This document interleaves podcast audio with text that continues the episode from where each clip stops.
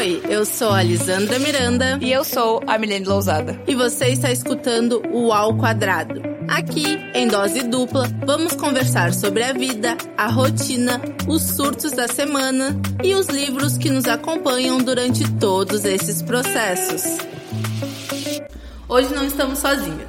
Temos um convidado especial e uma participação mais especial ainda. Esse episódio está sendo gravado presencialmente, aqui na Hipocampus, no cassino. Mas antes de qualquer coisa, vamos apresentar o nosso convidado de uma forma diferente.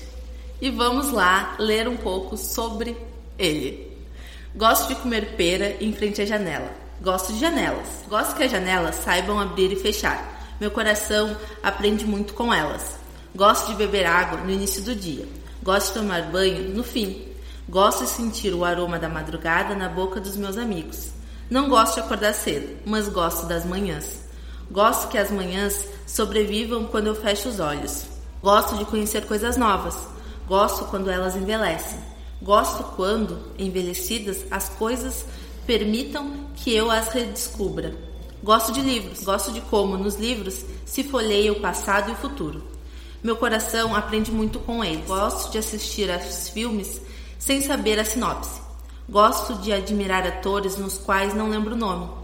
Gosto de ter vindo ao mundo há 38 anos e ainda me dá o direito diário de nascer. Gosto de caminhar pela cidade para lembrar que a minha cidade é nossa cidade. Gosto das trilhas sonoras que minha mente cria quando ando sozinho por minha cidade. Gosto das trilhas sonoras que minha cidade produz e que abafam aquelas que minha mente criou. Gosto das águas da minha cidade. Gosto de escrever sobre as águas da minha cidade, o que é uma forma de mergulhar nas águas da minha cidade. Gosto das poças da minha cidade, pois elas que bebem os cães. Gosto de ouvir o vento e podcasts. Gosto de escutar o toque de celular dos estranhos no ônibus. Gosto de observar os estranhos e imaginar com que eles trabalham, quantos filhos têm, onde moram seus pais. Gosto de pensar que os estranhos fazem o mesmo comigo. Gosto de que minha seja um sintoma de curiosidade. Gosto de trocadilhos, xistes e piadas. Gosto de que uma mesma piada seja capaz de arrancar gargalhadas diferentes. Gosto de sorrir porque é o jeito alegre de morder. Gosto de intimidades, especialmente as que tem com a lua e com os cães. Gosto de sinceridade, especialmente a dos gatos e dos violões. Gosto da voz meiga das hortelãs. Meu coração aprende com elas todas as canções. Gosto de Ana Soares, João Gilberto. David Bowie e Pixinguinha. Gosto do, do fato do átomo ser Elza Soares, João Gilberto, David Bowie e Pixinguinha. Gosto de que a química exerça o umbu, o açúcar e a tempestade. Gosto de que a física explique o azul, mas não encontre seu sabor. No mais, amo a Lu. Única verdade que meu coração desinformado e inculto aprendeu sozinho. Com essa crônica a gente começa o nosso episódio apresentando então o nosso convidado de hoje, o autor e escritor Daniel Vaz. Muito obrigado, Gurias. É, é um prazer enorme. Eu já disse para vocês em off, agora eu vou falar né, vivo, né? É, é, muito, é, é muito gratificante estar é, tá aqui com vocês hoje. É uma honra ter recebido esse convite. Sabe que eu gosto muito de vocês, gosto muito do trabalho de vocês. E assim, vir falar de mim é muito difícil sempre, né? Sempre falar das coisas que a gente escreve, sempre fica assim meio constrangido. Mas nesse momento, nesse espaço, com esse projeto que vocês estão lançando agora, né? E que a gente já tinha conversado antes um pouquinho, então eu meio que já sei dele, assim, né, por aí, né? É, apesar dessa dificuldade, né, de ser, falar da gente, falar coisas que a gente escreve, é muito prazeroso, então muito obrigado, espero que a gente goste, né, do que vai acontecer aqui. Bom, pessoal, como vocês sabem, a gente, né, ganhou um incentivo da Lei Paulo Gustavo, acho que isso é sempre bom comentar. E antes, né, de tudo isso acontecer, a gente já conversou com o Daniel sobre o ao quadrado, né? Contamos do que era e ele já abraçou a gente. E agora acho que o mais legal é a gente poder estar tá conversando aqui com ele e tá num espaço em que a gente conseguiu conquistar a partir desse incentivo. Então a gente comprou o livro dele, o último livro dele lançado, Da Água que se faz a onda e espelho. Eu não vou falar muito nesse episódio, porque se eu falar muito eu choro, eu sou um pouco emotiva. E eu falei no off aqui pro Daniel e, e repito, acho que o Ao Quadrado é uma soma de afetos. E a gente se conheceu uh, faz um pouco de tempo, quando a Lu, uma, a musa dele da, da crônica, veio lançar o livro dela e foi instantâneo. Quando eu vi o Daniel e o carinho que ele tinha pela Lu, eu falei, não, ele tem que estar na próxima temporada. É um prazer te ter com a gente. E acredito que a gente vai falar muito sobre esse livro que para mim foi muito especial tocou em pontos muito sensíveis. Então, Daniel, pra gente começar a conversar, eu acho que a gente, como me falou, de afeto, né? E as tuas crônicas trazem afeto. Eu acho que isso é uma coisa ímpar dela, tanto que a gente comentou. Acho que umas três ou quatro falam da Lu. Uma, e é uma coisa linda porque é singelo, tipo, dá pra ver que tá sendo tu nela, uhum. sabe? Então, a gente precisa, assim, conversar um pouco de que tu é um cronista, tu escreve há muito tempo. Então, foi uma coisa que eu conversei com a Milene, que eu já li coisas tuas, tipo, nas redes sociais aqui em Rio Grande, já li no jornal. Então, assim, sabe, eu tenho a sensação que, porque quem não sabe, eu estudei no IFE, o Daniel é professor de lá, depois acho que provavelmente a gente vai entrar nisso. E eu lembro de te ver, né, pelo IFE, e eu lembro que eu lia tuas coisas e eu ficava assim, tipo assim, parecia que eu te olhava e falava, meu amigo. E eu não te conhecia ainda. A gente teve a oportunidade de se conhecer quando a gente fez o, o podcast, né, lá, o Rádio na Mão, com o quadro Café na Mão, em que a minha ideia foi, gente, eu quero conhecer os professores, porque aquela coisa, vocês estavam ali, passando também pela pandemia, que é algo que tu traz uhum. nas crônicas, e, sabe, estavam sofrendo igual todas as outras pessoas e precisavam falar, precisavam de espaço. Acho que é por isso que também eu me apaixonei por, por podcast nesse mesmo período da gente conversar, né? Então, tu faz crônica, tu é um grande artista, mas como, né, unir todas essas crônicas? Como tu consegue olhar e falar, ah, essa vai, essa não uhum. vai, para fazer um livro, né? Porque é como tu começa ali contando como tu deu um nome pro livro, porque eu acho que isso também é uma parte que pega de como tu nomeia algo que vem tanto de ti. E é, acho que essa dúvida que fica também, como tu escolhe a crônica para estar aqui dentro? É, uh, se a gente tiver umas duas horinhas, eu começo a introdução. né? Não, não, tô brincando. Dá para responder rápido.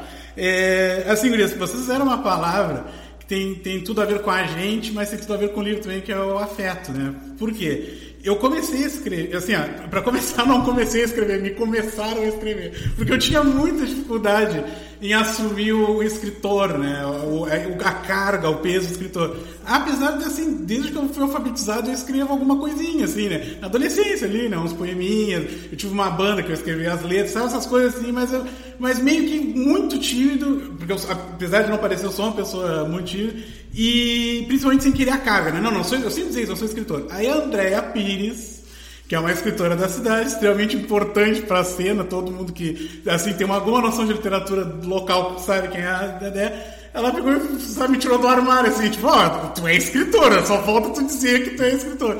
Aí foi quando eu comecei a participar de um grupo in vitro, que era um grupo de escritores daquela cidade, que a Déa Pires ela participava, né? E aí, nesse período, eu comecei a escrever para o jornal agora por conta da, da Déia também. Foi a Déia que fez ali, ah, o Daniel escreve e tal. Por que, que eu estou falando isso? Porque o, o, poema eu escrevia antes, mas nunca foi um gênero prazeroso. Eu escrevo poema porque às vezes não tenho o que fazer, tem que sair o poema, então sai o poema. Mas a crônica é um gênero que eu adoro escrever. É um gênero, a não ser, claro, depois a gente pode falar um pouquinho melhor dessas crônicas, porque, né, pandemia e Bolsonaro nem sempre foi agradável, né? Mas, e, e, tirando isso, tirando pandemia e Bolsonaro, a crônica me deixa muito feliz, assim. E, e, a crônica, tradicionalmente, ela é o gênero do carinho, ela é o gênero do contato, é o gênero do, do, do, do da intimidade, da conversa, né? Da, da, conversa íntima entre amigos, tá? Então, quando eu, quando eu cheguei né, na crônica, esse é o meu segundo livro, né? No meu, no meu primeiro livro, foi a partir disso, foi a partir da escrita contínua o jornal de um gênero que me dava muito prazer. Muitas vezes o meu momento mais feliz da semana uh, né, de trabalho era o que eu parava para escrever, tirando ficar com a Lu, né, obviamente, era ficar escrevendo a crônica. Né? Então, esse livro ele foi recortado, que aí realmente, tu, tu escreve crônica toda semana, nessa época eu já tinha mais de 300 crônicas, né, no, no livro estavam umas 30, se eu não estou enganado, 30 e poucas, né? Como que decide, né? Então o que, que eu tentei fazer? Eu tentei achar manifestações do período pandemia mais Bolsonaro. O livro não é sobre isso, tem algumas coisas anteriores. Mas eu tentei dar assim, um consenso de humor, né? Porque tem, a, a crônica geralmente ela ou vai pro lirismo ou vai pro humor. Né? Ela tem outras modalidades, mas geralmente o cronista essas duas coisas tem que saber fazer. Tem que saber fazer rir e saber fazer poesia em prosa, né? E aí eu meio que dentro dessas duas possibilidades eu fui vendo crônicas sobre o momento, né, enfim, as questões políticas, né, a barbárie, porque é muito difícil escrever no momento que tu está vendo teu país ser arruinado em todos os aspectos, né. O, o, Bolsonaro e a galera dele arruinou a cultura, arruinou a linguagem, arruinou a individualidade, arruinou tudo, né. Como é que constrói textualidade na ruína, né? Aí foi mais ou menos isso que orientou a, o da água que faz, faz um espelho. Sem, sem querer né, maquiar, que foi uma realidade muito. Tem algumas coisas que eu nem consigo ler de novo nesse livro aí, porque eu acho elas muito pesadas, né? Mas também mostrando o que nos fez chegar até aqui, né? Porque o desgraçado passou e a gente tá em pé, né? E é muito. Quando tu fala que a crônica ela é uma conversa entre amigos, é exatamente. Eu falei pra Lisandra quando eu tava lendo meu, parece que eu sou amiga do Daniel há 15 anos, entendeu? Porque tu, tu aproxima o leitor de uma forma, tipo, tu não dificulta para que ele entenda o que ele tá uhum. falando. Da forma mais simples, tu fala, tipo assim, ó, gente, é isso, isso, isso. E, e por muitas vezes eu ficava, tipo, cara, eu, eu preciso ser amiga do Daniel, entendeu? Porque eu pensei, a minha cabeça é igualzinha, entendeu? E aí, por muitas vezes, acho que a Elisandra vai falar um ponto, um ponto disso que por muitas vezes a gente se via, parecia que tu tava do nosso lado, uhum. enquanto a gente lia, entendeu? Porque são ambientes, e eu gosto muito disso, e eu tô sempre puxando pra literatura local todo o tempo que eu posso, porque quando tu fala, passei pela Tamandaré, eu falo, meu Deus, eu também já passei pela Tamandaré, entendeu? Eu senti muita proximidade contigo enquanto a gente lia. Eu falei pra Elisandra enquanto eu tava lendo, meu, eu sou amiga do Daniel há 15 anos, ele não sabe. e pensando nisso, né, dessa amizade, é interessante falar também da, da estrutura desse livro. Eu hum. acho que uma das coisas que me pega muito, ele foi feito pela Elibre, né? Elibre, é isso. É, e ser da forma que ele é, sem ser aquela estrutura de tipo um livro Sim. fechado, sabe? Uhum. Sabe como esse livro chegou nas minhas mãos? Não. Eu tenho certeza que foi assim, Daniel. Hum. A gente tava sentado esperando o ônibus. Tu tava lá escrevendo no teu caderno. E aí o ônibus chegou e tu largou correndo com a tua mochila e tu deixou o teu livro. E aí o meu ônibus estava demorando mais a chegar. Então eu peguei o teu, o, o, teu caderninho e comecei a ler. Eu me senti exatamente nisso, assim, com toda a estética que ele tem, com a tua escrita, eu senti que realmente, assim, foi a pessoa que eu vi passou e eu peguei aquilo e eu me identifiquei com essa pessoa e eu quero entender mais como ela entende o mundo. Acho que até essa, essa vontade de te ter aqui conversando com a gente foi isso, assim. Porque essa parte de como tu entende o mundo é maravilhosa. No sentido dessa parte de a pequena coisa que tu pode escrever. Uhum. Eu acho isso de uma empatia, de um, de um carinho pelo universo, sabe? Eu, uhum. eu digo universo porque a gente está aqui, a gente está gravando aqui no Hipocampus e a gente tem toda uma história ao redor Isso. que a gente pode fazer uma crônica. Uhum. Então essa sensação que tu nos traz que a gente pode escrever, Isso. que a gente pode também escrever. E das pequenas coisas não precisa ser algo grandioso. Eu acho também nesse processo de se entender como escritor vem muito tipo quando a gente pensa em escritor a gente pensa Clarice Lispector é Isso, escritora, sabe? A gente pensa em nomes. Os monumentos, né? As estátuas da literatura brasileira. E aí tu te olhas eu, escritora, e tu nos traz isso. Tu me diz que esse livro que eu te encontrei lá no, no esperando o ônibus e tu me disse, tu pode também escrever, Lisandra. É muito. É, é, tu abraça a gente, uhum. por mais que esteja falando de coisas pesadas, vamos botar nesse sentido assim, de como a gente passou pela pandemia e tudo mais, até mesmo do viver em pandemia. Yeah. As partes que tu fala do Zoom me pegam muito, hum. porque o que eu mais usava na pandemia era o Zoom. Então, tu, tu, tu, te sente acolhido, só que a gente precisa também se acolher e falar as verdades, a realidade. Sim. A realidade de como a realidade estava tão difícil que a gente, quando ia ler um livro, não conseguia nem se apegar aos detalhes, porque ficava, gente, Isso. a distopia está acontecendo aqui na porta da minha casa. É. Como é que eu vou ler que o mundo é lindo? O mundo é lindo. Sim. Então acho que essa parte faz com que a gente tenha essa identificação. Não, agora a Lisandra falou do Zoom, eu desbloqueei o, o Platão usando o Zoom, cara. E eu fiquei assim, gente, como assim? Entendeu? E, e isso é, é muito real. É, essa fanfic do. Porque eu também sou escritora. Sim. Eu me reconheço há muito pouco tempo como escritora. Então, quando tu falou, eu me identifiquei plenamente. Porque a André Pitts também me tirou do armário. Eu também Sim, não, a André ela vai pelos armários da cidade aí, dando chute na porta. E aí eu também participei do grupo de escrita da André agora, né? Em 2023. E, e, é isso, porque a gente demora tanto e a gente afasta tanto a escrita do, do, do, ser perfeito, que quando eu peguei o teu livro, não que o teu livro seja perfeito, eu disse, Sim. mas tu tornou a literatura algo possível. E eu acho que hoje em dia, numa era que a gente vê que tá tudo tão tecnológico, parar para escrever é muito difícil. Sim. Eu para escrever, ler, etc. Hoje a tecnologia, não que a tecnologia seja nossa inimiga, não vamos Mas conseguir ter esse tempo e a possibilidade de escrever é muito importante. É, com certeza. Não, assim, ó, isso vocês estão falando, eu sou militante disso, tá? De que todo mundo tem que escrever. Ali no IF eu trabalho muito nesse sentido com a gurizada, né? Que as pessoas têm que ter é, o, o, acesso à própria. ao seu todo verbal, assim, né? A sua discursividade, a sua expressividade. Às vezes vai encontrar em outro lugar, né? O instinto, cara vai pintar, vai fazer música e tal. Mas tem gente que quer encontrar isso na palavra, né? E a gente tem que dar essa possibilidade. E aí a crônica, vocês lembraram de duas coisas que eu, que eu devia ter falado antes, né? A crônica, ela primeiro, ela tá relacionada. A crônica sempre foi um gênero da memória, de mostrar o que está acontecendo no dia a dia mesmo. A crônica é um gênero que tu, tu vê o que está acontecendo para lá da janela. Claro que o poema pode mostrar isso, o romance pode mas a crônica é isso, a crônica é o resto do chão, como diz o Rubem Braga, né? Que é isso, é, é aquilo que eu estou olhando no, que a minha mão pode pegar, né? Tem uma frase que fala, ah, os outros gêneros sobem no palanque para falar com a gente, a crônica senta na calçada, na beira da calçada. É isso, né? Então, quando, quando a pessoa geralmente quer começar a escrever e não sabe muito por onde, eu indico ler aos cronistas, né? Porque os cronistas, eles estão nesse território, né? Do, da, e, e, tem, uma, tem uma técnica básica, assim, da crônica, é o efeito lupa, que é isso que tu falou. Que é tipo, tudo que tá ao nosso redor, é, agora o pessoal não tá ouvindo, né? Mas vai, eu tô aqui com uma caixa de bombom, tô com um celular, tem uma tomada. Se eu olhar qualquer uma dessas coisas tempo suficiente eu sei que tem uma história ali, eu sei que tem uma crônica ali. O problema é que na sociedade que a gente vive capitalista, né, produtivista, né, que a gente geralmente não tem tempo para cultura e para arte, a gente não tem esse tempo para olhar as coisas pequenas, né? E os cronistas nos lembram disso, ó, tudo ao teu redor tem história, tudo ao teu redor te constitui enquanto sujeito também. Tudo que está ao teu redor é, é, a tua potência, é tu, é quem tu és, né? Olha para essas coisas, né? Aproveita essas coisas, assimila essas coisas. Claro, tem gente que infelizmente não tem esse privilégio, né? A pessoa que trabalha, eu sempre digo também em oficina, né? A, a, gente tem que achar a escrita na rotina, mas a gente tem que lembrar que a gente numa sociedade que não quer que a gente escreva nem leia. Porque isso é muito interessante para manter as coisas no estado que elas estão, né? Então a crônica nesse sentido para mim é libertadora, assim, ajuda a começar. Né? Sim, e nessa questão né, de ser libertador, porque eu sempre comento com a Milene, porque uma das coisas que a gente fala no, no Ao Quadrado, né, é que aqui é o nosso espaço para a gente poder liberar essa nossa criatividade, porque assim, a gente já desde que nasceu é lutado pelo sistema, sabe? Sim. Dizem que a gente pode fazer, onde a gente deve estar. Uhum. Então, para nós, né, a recém-formada. Assim não, Milene já tá há dois anos aí formada em jornalismo. Acabou de, de velha. formada há 15 anos, Kakura velha formada. há um ano e meio quase só, tá bem, querida? Olha.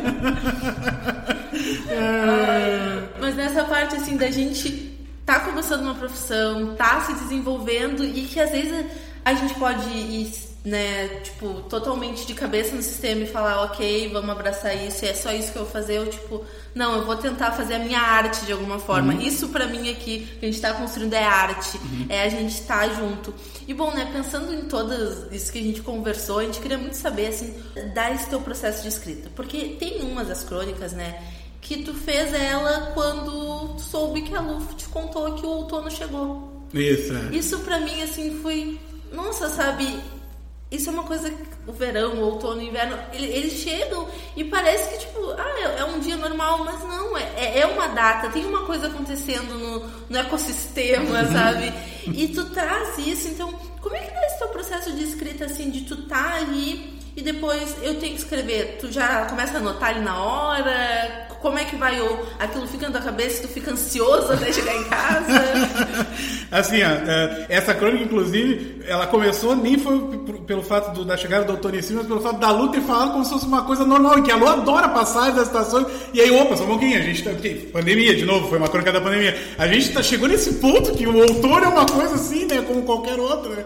E, e assim, ó, o, a, a crônica, né? Como qualquer gênero literário, ela é uma forma de atenção, assim. É, quando a gente começa a escrever, vocês né, que já se arriscaram, estão escrevendo e tal, vocês sabem disso. A gente quando está num processo de escrita, e aí nessa época eu escrevia textos semanais, agora eu escrevo crônicas mensais, mas nessa época era semanais. Então eu estava sempre na zona da crônica, entendeu? E, e, e assim, é, parece uma coisa meio mística, mas não é, é uma coisa da rotina. A gente muda a nossa percepção, a gente começa a olhar para essas coisas que todo o resto da sociedade não quer que a gente olhe, para esses detalhes né, que estão ao nosso redor. Né? E aí a crônica ela precisa disso, tem que estar meio que atento. Claro, tem dias e dias, né? Mas eu meio que estou sempre nesse estado, assim, né? De, de observar. E isso é muito bom, né, Gurias? Porque isso nos permite acesso a outros ritmos, que não é esse ritmo que você estava falando, do acordar às oito, do almoçar. Tá? Eu almoço a hora que o trabalho manda, eu acordo a hora que a universidade manda, eu vou pro quartel, eu tenho que marchar no passo que os caras querem, né? A gente está sempre sendo submetido a ritmos que são dos outros. Isso a gente naturalizou mas é uma violência muito grande, né? Isso destrói o ser, destrói a identidade, né? Destrói o sujeito, né? E aí a conexão com a literatura, e no meu caso com a crônica, me permite esse acesso aos ritmos que são meus, né? Ver o outono é uma coisa minha, é uma coisa que me tô fazendo esse trabalho, por mais que eu adore dar aula, eu amo meu trabalho, eu sou super privilegiado nesse aspecto também, mas é uma coisa que eu tô fazendo porque eu quero, porque eu quero dizer isso, eu acho que esse é o momento, né? Então assim, ó, quando eu escrevia semanalmente, a coisa não é tão romântica, porque às vezes a crônica saía porque tinha que sair, sabe? Tipo. Mas assim, ó, o, o, o, provavelmente nosso maior cronista é o Rubem Braga, né? E o Manuel Bandeira tem uma frase que ele diz assim, ó, o Rubem Braga é muito bom. Quando ele tá sem assunto, ele é genial. Por quê? Porque quando a gente, cara, tem que mandar crônica e não tem assunto, a gente encontra. E aí, pra, quando a gente faz isso, geralmente a crônica é pura literatura, porque é, tu tem que inventar ali alguma. Claro, tu inventa com coisas que estão ao teu redor, né? Uma coisa que tu ouviu, mas tu tem que tirar aquilo de algum lugar e geralmente sai com muita força, porque realmente não é alguém que está pedindo, é algo que surge, né? Então, semanalmente, às vezes acontecia isso, tipo, prazo, tá, gurias? Tinha que escrever tinha que sair. Às vezes saíam coisas ruins, eu tenho crônicas que eu... Aliás, a maioria das crônicas eu não consigo reler, porque eu acho que quero mexer aqui, quero mexer ali. Mas às vezes é uma coisa que o pessoal gostava, no, né? Mas o ideal é quando vem uma ideia, tipo, né? Tipo isso, pô, a Lu falou do outono, né? Pô, vamos, deixa eu refletir sobre isso. E aí eu preciso anotar, porque eu sou muito esquecido. Eu tenho amigos escritores que guardam tudo na cabeça, assim. Os caras são umas. É, depois é. Alguém tá dizendo que não, eu também não. Eu preciso anotar tudo. Gente, se eu não anoto em cinco minutos, eu esqueci a ideia. E aí na, quando eu faço oficina eu digo isso, mas isso não é para todo mundo. Cada um tem que achar o seu método, né? Então eu anoto e aí com aquela ideia, aí eu vou. Tem gente da, da, da escrita criativa chama de incubação, que é tipo, o texto tá dentro de ti quase fervilhando, um laboratório, né? e eu deixo ele ali. E aí às vezes, quando vem uma frase que eu acho que é boa, assim, sabe? Essa é a frase, eu anoto, porque eu vou lembrar da ideia, mas eu não vou lembrar. Às vezes não é a ideia, e como a frase foi organizada nessa apresentação que vocês leram, por exemplo, tem, gosto de sorrir porque é um jeito alegre de morder. Eu anotei ela porque eu esqueci da, da estrutura, entendeu? E se eu esquecer da estrutura, eu posso perder a ideia, né? E, e aí eu vou meio que fazendo assim, vou deixando a ideia, né, da, da conta e vou. Mas então, às vezes era o prazo, e às vezes esse, esse é o processo que eu mais gosto. Apesar de ter sido muita coisa por causa do prazo, quando eu tenho a ideia, eu posso, sabe, trabalhar ela. E geralmente eu gosto de duas sentadas para fazer a crônica. Tipo, sento, pode ser duas horinhas, quatro horinhas, seis horinhas, escrevo e depois sento mais umas horinhas só para ler, arrumar. Bah, aqui cabe uma, uma, piadinha, aqui cabe uma metáfora, e aí dou ela um tratamento. Também é o ideal. Tinha a crônica que eu, duas horas antes do prazo, eu sentava e mandava, assim, né? Aí eu não gostava muito, mas. Eu odeio me ler. Né? Eu também. Eu odeio me ler, eu odeio me escutar. Tamo então, junto. E aí, como é que é pra ti esse processo do ter que te reler? Uhum. Sim, eu faço assim, ó. Uh, eu sempre que eu termino de escrever, eu mando pra Lu. A gente tem que ter essa pessoa na vida, né? E, e apesar da Lu ser, né, enfim, minha companheira, ela diz as coisas, né? Porque uhum. também tem que ter isso. Não adianta só, ah, é muito maravilhoso e tal. Tem que estar ali junto, né? Então eu mando para ela. Quando, depois que ela lê, né? E não, não, é isso mesmo, que eu, eu mando para ela sempre achando a pior coisa do mundo. Então eu já não, eu já não sigo mais o meu filtro, porque senão eu não publico nada, gurias. Né? Esses livros aqui da Eliber foi o Renato, aí fica meu agradecimento, o Renato é o editor, porque a Eliber é um trabalho artesanal coletivo de um monte de gente. Inclusive eu participo ali, ajudo às vezes a editar e tal. Mas o Renato é meio que, que organiza tudo, né? E os dois livros ele quase encomendou assim, aí Daniel, mais um livro de crônica, vamos sair. Aí eu sento e monto o livro, entendeu? Porque ele sabe que eu estou escrevendo, né? E aí, quando eu tenho que. Eu, são dois processos de releitura. A releitura para mandar para o jornal, esse é um pouco mais fácil porque eu não tenho o que fazer, gureza. O, o, texto tem que sair, entendeu? Eu não quero parar de escrever também. Não quero perder o veículo, né, de publicação. Então, sabe, agora, a releitura pro livro, aí eu pedi ajuda. Eu pedi ali uns três, quatro amigos e amigas que eu confio, inclusive a Karine, que fez a quarta capa, ela foi uma delas, né? Mandei para Karine, mandei para Lu, inclusive mandei um conjunto de crônicas e pedi para elas me ajudarem a decidir se achavam que essas crônicas funcionavam mesmo, né?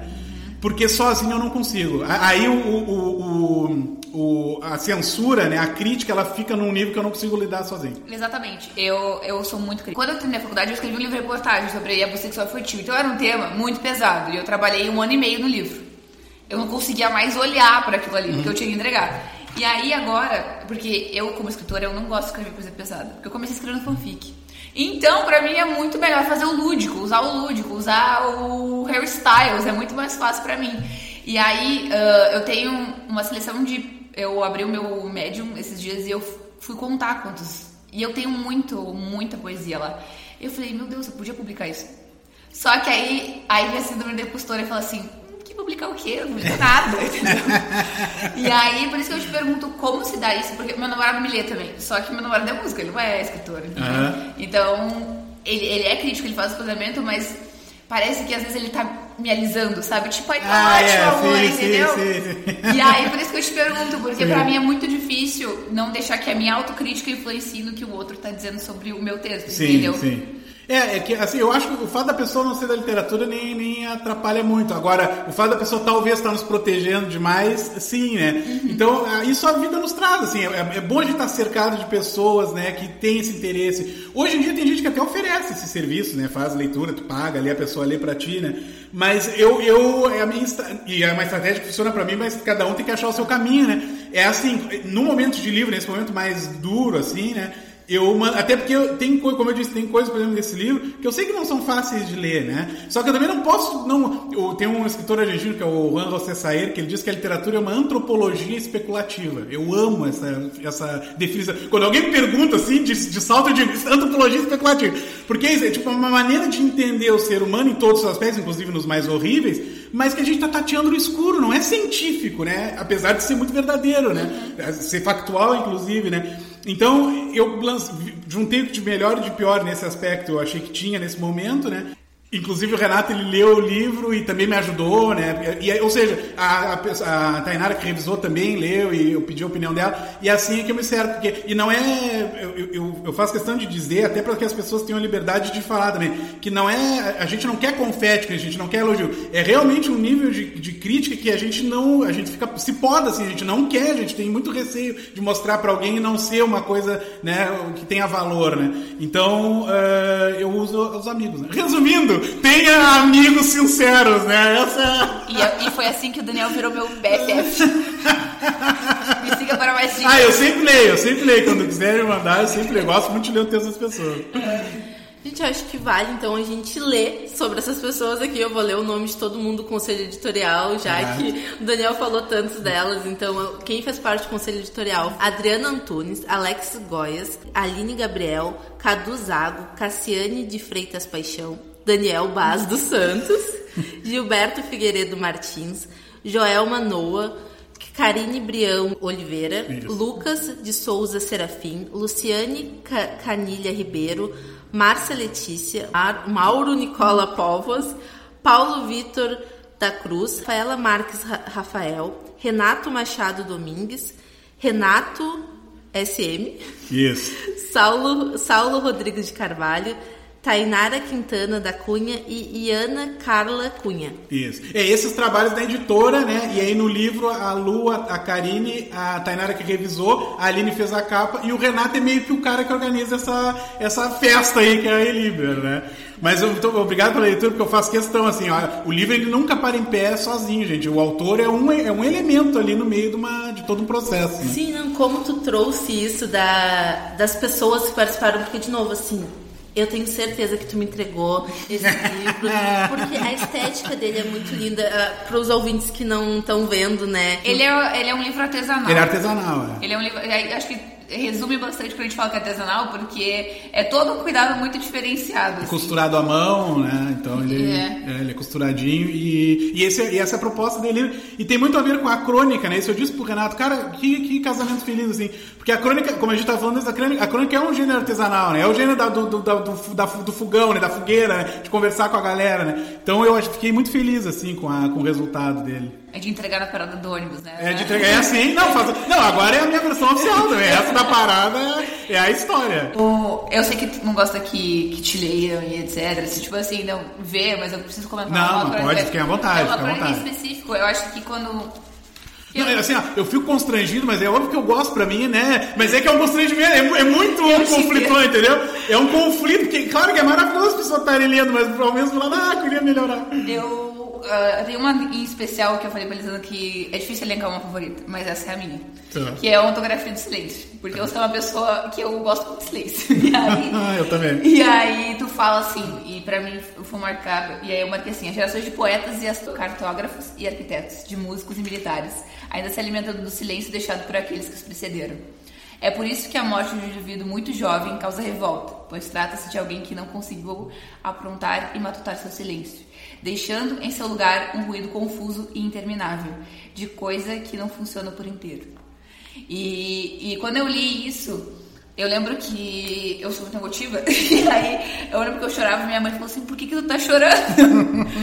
Mas é porque a gente tá tão acostumado justamente a, a gente a, a, ter esse tempo de matutar o silêncio e de ir aproveitando e até chegar ao final da vida, que quantas crianças e jovens a gente perdeu pro Covid, sabe? Sim, sim. E aí foi quando, lendo uma crônica depois da outra, eu fiquei pensando quantas pessoas foram perdidas, né? Uhum. E, aí, e aí eu trago pra, pra, pra minha realidade de Alessandra, nós como jovens de 24 anos, sabe?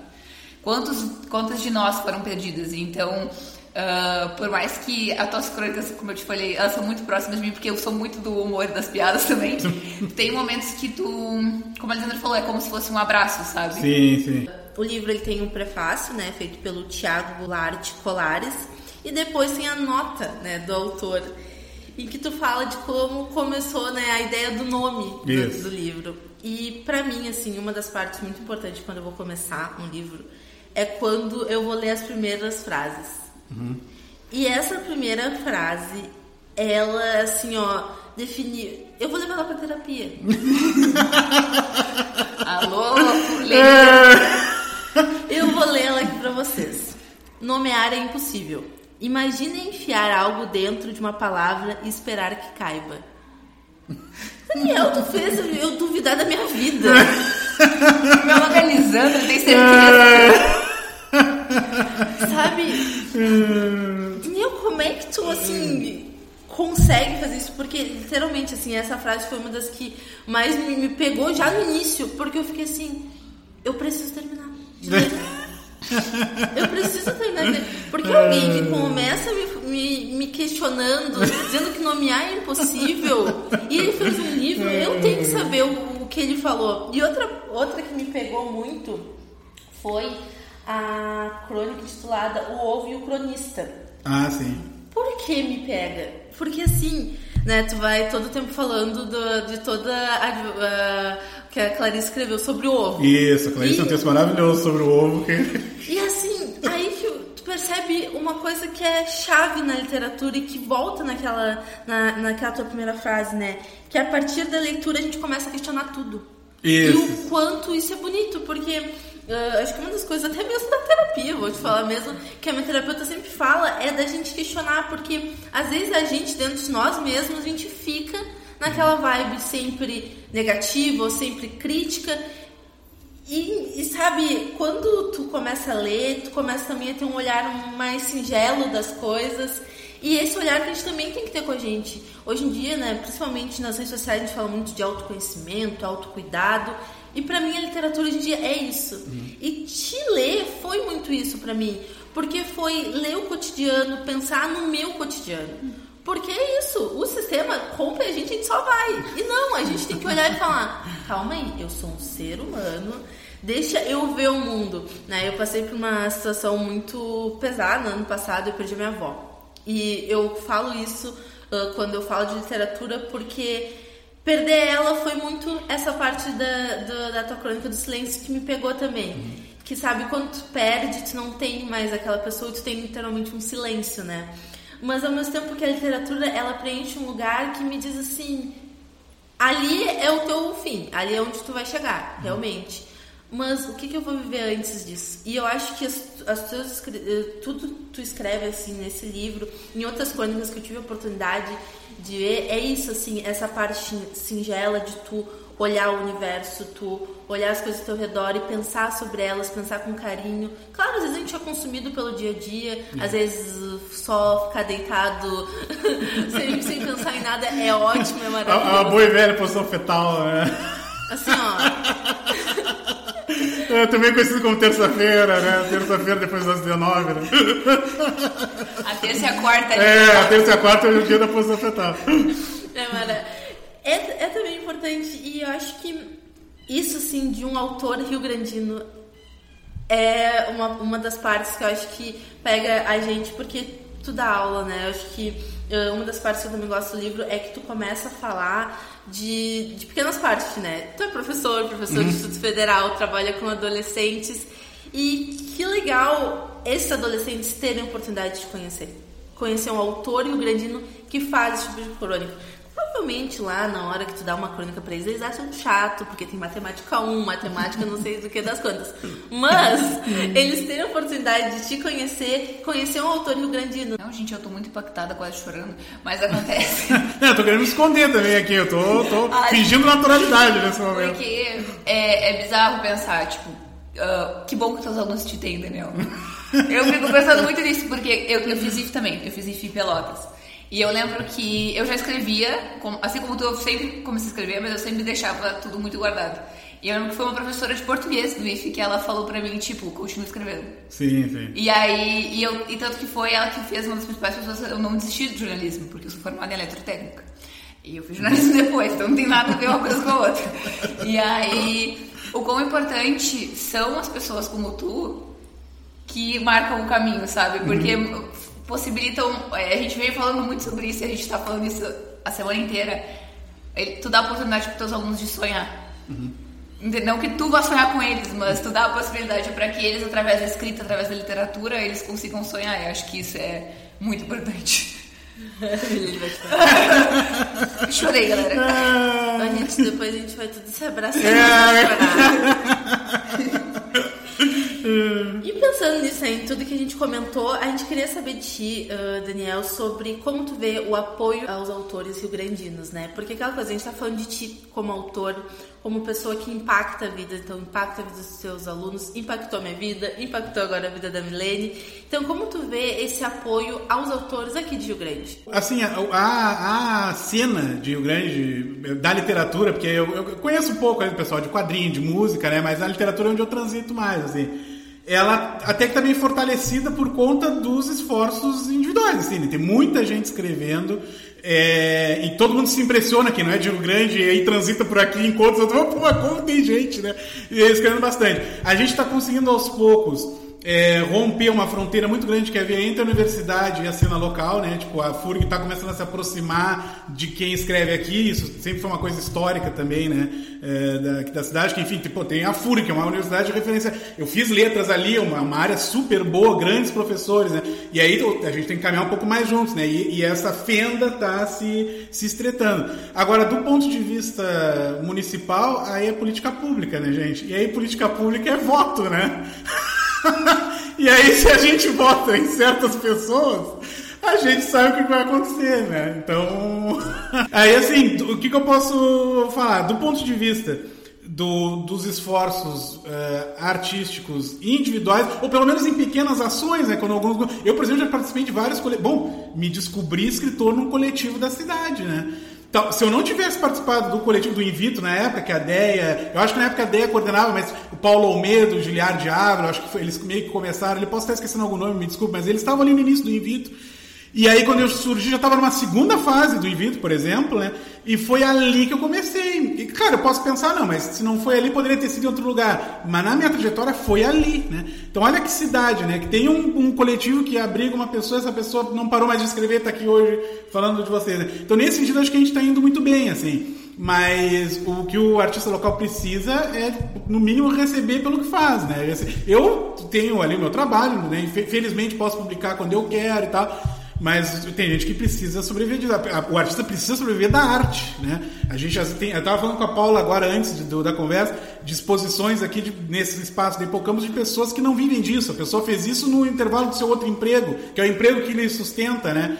E aí é, é, política pública, né? E aí é, é, voto, não tem saída. Eu e a Milene, a gente vive isso, assim, de trabalhar o dia todo e fazer o ao quadrado nesses Sim. pequenos tempos que a gente tem. Então é uma luta. A gente Sim. não pode dizer que não é, porque é assim, tu tá produzindo, tu tá tendo uma continuidade e eu acho muito interessante que, principalmente eu eu escrevo umas coisas muito pessoais, nunca, nunca saíram. Tá, já, já, já te destacamos, já destacamos. É, todo, todo mundo tá ouvindo, já sacou, né? Ela vai sair do armário. É, vai, vai. Andréa Pires, ela volta da fora e te tira. Tudo. É, tem que sentar ela e a Dea Pires entra mandar. É uma horinha ali num banco, ela, ela sai com o livro publicado. Agora, ah, tem o plus da Cora, vai estar tu, André Pires e a Cora, que é a filha do André Pires. Bom, de, da gente perceber assim, uh, eu que não tinha tanto contato, né? Aqui a gente tem espaços agora. Eu acho que isso é uma coisa também interessante na, na cultura rio-grandina, porque eu sou da Bernadette, do fundão da Bernadette aqui em Rio Grande, e bom, é uma comunidade que o acesso à cultura é no máximo quando tu tem acesso à, à escola que tem professores que tentam, né? Porque Isso. às vezes eles não conseguem uhum. levar o tanto que gostariam, né, para dentro da comunidade. E eu percebo que hoje em dia que Rio Grande tá, tem mais espaço para a gente ter essas conversas, para ter esses coletivos, para ter esse incentivo. Não tenho muito né, contato com uh, anos anteriores, mas eu percebo lugares como Hipocampos que a gente pode conversar. A Milene, por conta dela, conheci o Mulherio. Então, uhum. tu vê essas mulheres tendo as trocas, fazer sarau. Eu não tinha esse contato e hoje em dia eu tô tendo. E aí que tu percebe, eu percebo Rio Grande pela, pela, pelo olhar né, da cultura e como a gente é rico por isso, assim. O, um, o, um, dos últimos livros da Andréa Pires, né, fala muito sobre Sim. Rio Grande e tudo mais, e, e tu te conecta, e eu acho que essa é uma parte que a gente precisa falar. E por isso, de novo, eu reforço, assim, os teus alunos têm muita sorte de ter lá. Não, de verdade, porque assim, quase acreditando, se vocês falarem mais uma vez, eu vou acreditar. Que... Não, ali no... Não, assim, ali tem muito, tem muito escritor e escritora mesmo. Isso é um barato, assim, pra mim é uma, é uma alegria, né? E, e eu meio que sou professor que eles procuram mesmo, assim, né? Quando estão dando esses primeiros passos, né? Isso é uma das coisas mais uh, felizes que acontece na minha vida, assim, ultimamente, né? Quando eles me mandam. Não, e às vezes eles mandam um livro pronto, gente. Eles estão com um livro de poemas pronto, assim. Só precisa alguém dizer, ó, oh, tu tens um livro de poemas pronto. Porque ninguém diz. E, e, isso também a gente tem que tomar cuidado para não naturalizar, principalmente a gente que anda na, no meio da galera, né? Quando eles saem ali do IF, quando a gente sair daqui da Hipocampus, o mundo lá fora vai estar o tempo inteiro dizendo não para literatura.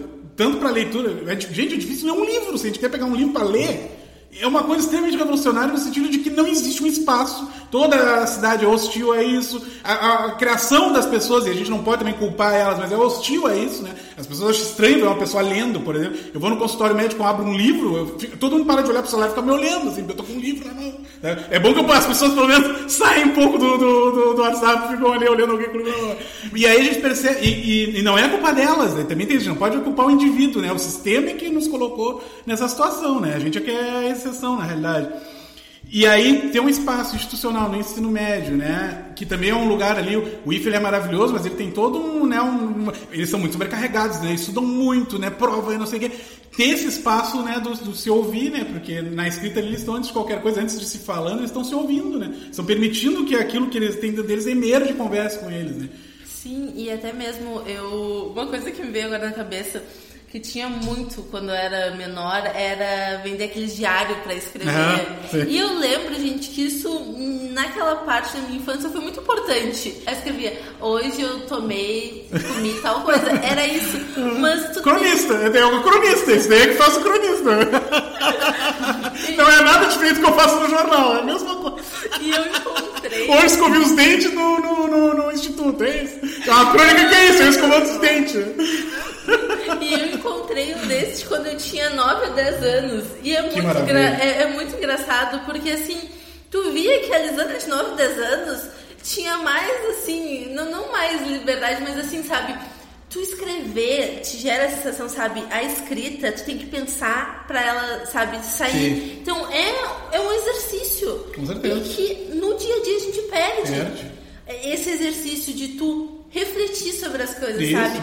Tu só te consome e... e falar consigo, né? O que, que eu tenho para dizer para mim, né? E, né? Não é interessante que a gente faça isso, porque isso é a criação de alguém que de repente não vai mais obedecer né, o que está acontecendo para além da, né, da, da, da, tua intimidade, né? E aí a gente começa a ficar. Claro, nem toda a literatura vai fazer isso, né? A gente sabe que tem um monte de leitor aí citando o Fernando Pessoa, que é um idiota, né? Mas a pessoa pode. Acho que eu fui um pouco, né? Forte demais, né? Mas, mas tem, né? Mas é que tem, né? Tem muito disso. Mas é um lugar em que a gente pode é, começar a desobediência civil, né? Começar a perceber essas coisas todas que a gente falou aqui, que é o que a gente está dizendo, né? que a sociedade está organizada talvez de uma maneira que me prejudique fisicamente, psicologicamente, né? E aí na literatura eu, eu descubro isso. Ah, não, não leia Fernando Pessoa e seja idiota. Esse é o arrancadinho do Rimendo do episódio. Indicação do Daniel. Leia Fernando Pessoa e não seja idiota. Uh, não, eu só tenho uma coisa pra falar que acho que sintetiza bem isso que a gente tava falando, né? Que é. Sei que temos muito a realizar. Ainda hoje é necessário derrubar o presidente, salvar a Amazônia e investir na educação. Mas quando houver um homem assim, tão profundo, com seu cigarro, sua tosse, sua sombra, dentro de um IP roxo, o humano estará salvo e seguirá apto a tudo. Então, é, é continuar. Eu acho que, uh, novamente, para te entender agora, que bom que teus alunos te têm. tá bom, tá Agora eu comecei. e uh, que bom que a gente tem, te tem como na cena da literatura grandina. Acho que é muito importante ter pessoas que estão dispostas a falar e todo esse carinho que a gente, a gente uh, ficou muito emocionada ontem quando tu fez uma crônica para te apresentar pra gente foi, foi muito importante. Uh, que bom que continua fomentando a cidade e, e tem esse, esse incentivo. É muito importante para todo mundo. E como a Alexandra falou, agora eu também queria ser uma dos seus alunos.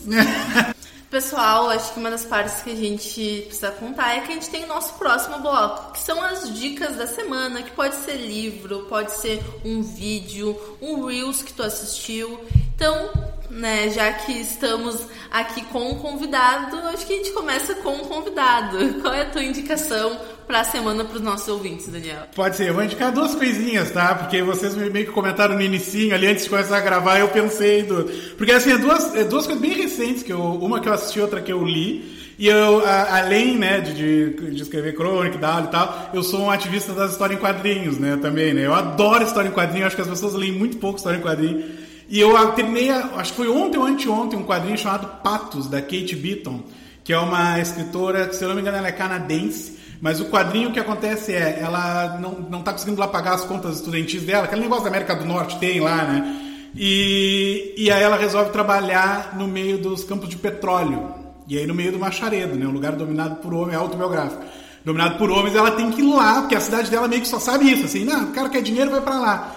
E é isso, assim, uma experiência de uma mulher extremamente jovem, trabalhando nesses, nesses lugares, assim. E assim, é uma aula de tudo, assim, não só uma aula ética e política, né? Mais uma, né? Como se a gente já não tivesse o suficiente para ter aprendido, né? Do lugar, né? Do que acontece com as mulheres numa sociedade extremamente patriarcal e machista, sexista. Como também é uma aula de quadrinho, né? Ela desenha muito bem, ela escreve muito bem.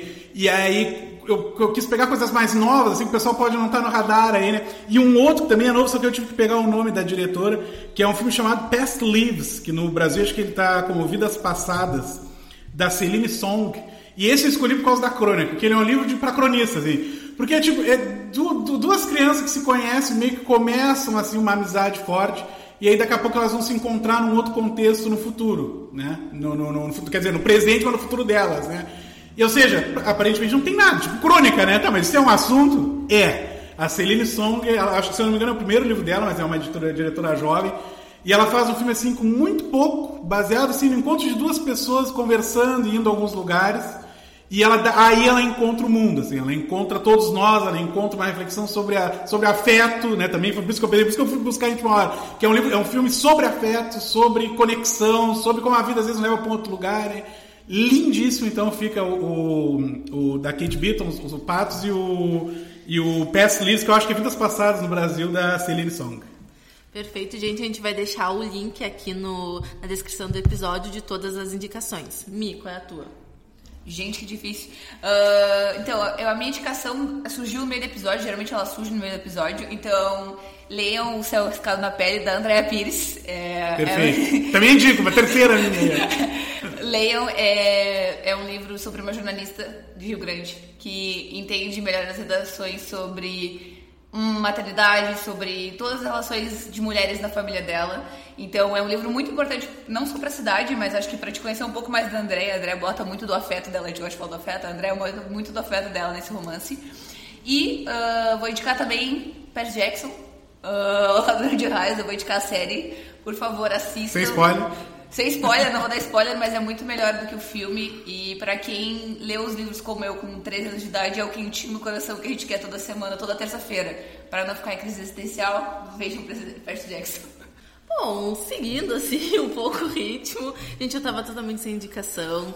Eu vou dizer que eu fiquei tão aqui uh, imersa na nossa conversa que eu não consegui pensar em algo muito rápido, mas eu quero indicar um livro que talvez já, já seja um spoiler. É o último livro, então juntos somos mais, somos mais fortes. E bom, gente, leiam leiam e encontrem mais um quentinho no coração do que vocês queriam ter vivido na adolescência, de algo, sabe, saudável na vida do ser humano, mas que não rolou. Vale muito a pena, assim. Assim, é, ela pegou todas as inseguranças. A Elisandra vai parar de falar, porque senão ela vai dar spoiler do que ela precisa falar. Tá, tá. Vou, vou, vou, vou deixar. Gente, leiam. Leiam e escutem nossos próximos episódios. Aí agora ensina aquele meme do vem aí. Ou queimando pauta, né? Também pode ser. É um dos... E pra encerrar o episódio, eu acho que não tem como a gente não te agradecer, Daniel, pela tua disponibilidade, pela tua crônica, pelo teu afeto com a gente. muito obrigada por ter disposto do teu tempo. Acho que para nós é muito importante ter uma pessoa como tu que apoia a nossa iniciativa. Uh, pra gente é muito importante. Acho que a gente também tem que agradecer a Paula, uh, da Hipocampus, da Livraria pelo Campus do Cassino, uh, pela sede do espaço. E que bom que a gente tem pessoas como a Paula e como o Daniel na cidade de Rio Grande. Pessoal, uh, acho importante falar, procurem no Instagram, arroba livraria hipocampus. É aqui no Cassino, é no nosso balneário, né? Aqui em Rio Grande, no Rio Grande do Sul. Uh, vale muito a pena vir no espaço. Além disso, tem muitos eventos culturais que são divulgados ali no Instagram deles. E também eles têm uh, várias amostras de artistas, então, gente, acompanhem, porque para a cena local, acho que Hipocampus ela é relevante para estar tá trazendo as pessoas e abriram esse espaço pra gente e nos abraçaram. Acho que essa é uma coisa que a gente sempre pode falar que aqui é um espaço que tu pode conversar com a Paula, ela, ela te conta o que, que, o que, que tu pode fazer aqui. Bom, ela cedeu essa, essa sala e nos tratou com muito carinho, muito respeito e também com o nosso trabalho. Acho que isso é uma das coisas que a gente vê o apoio e a importância desse apoio. E Obrigada, Daniel, por estar aqui. Obrigado, Elias. Eu agradeço muito, assim, eu fiquei muito à vontade, que eu já disse no início, né, que é, geralmente eu fico, né, um pouquinho constrangido, nem que seja, e, assim, o trabalho tá lindo, adorei a conversa e torço muito, sim, para que seja uma, um projeto, uma vida muito longa, porque vocês merecem, sim, e principalmente muito obrigado pela atenção, tá, porque eu realmente não sei, acho que não mereço, mas vocês estão quase, quase me convencendo ali no, no final, tá, muito, muito obrigado, Cris. Daniel, e para quem quer acompanhar o teu trabalho, qual é o, teu, qual é o dia mais fácil de te encontrar? O, o Instagram é onde eu coloco as coisas. Eu uso pouco, assim, mas sempre que eu publico um texto eu coloco ali Daniel Baz, Daniel. Aí, Sem underlines? Tem né? dois underlines, se eu não me engano. Mas o botou o Daniel Baz, acho ali, BAZ, né? Ali é tudo que eu faço aparece no Instagram. Às vezes no Facebook também, mas o Instagram é garantido. Então, pessoal, obrigado por, por terem nos ouvido. A gente vai também deixar as redes do Daniel aqui na descrição do episódio e nas nossas redes, arroba ao quadrado pode. Então, pessoal, é isso. E até beijo, beijo. Esse episódio tem incentivo da Lei Paulo Gustavo por meio do Ministério da Cultura e da Secretaria Municipal da Cultura, Esporte e Lazer da cidade do Rio Grande. O episódio de hoje fica por aqui, mas a gente te espera lá no Instagram no arroba ao quadrado pode. Até o próximo episódio.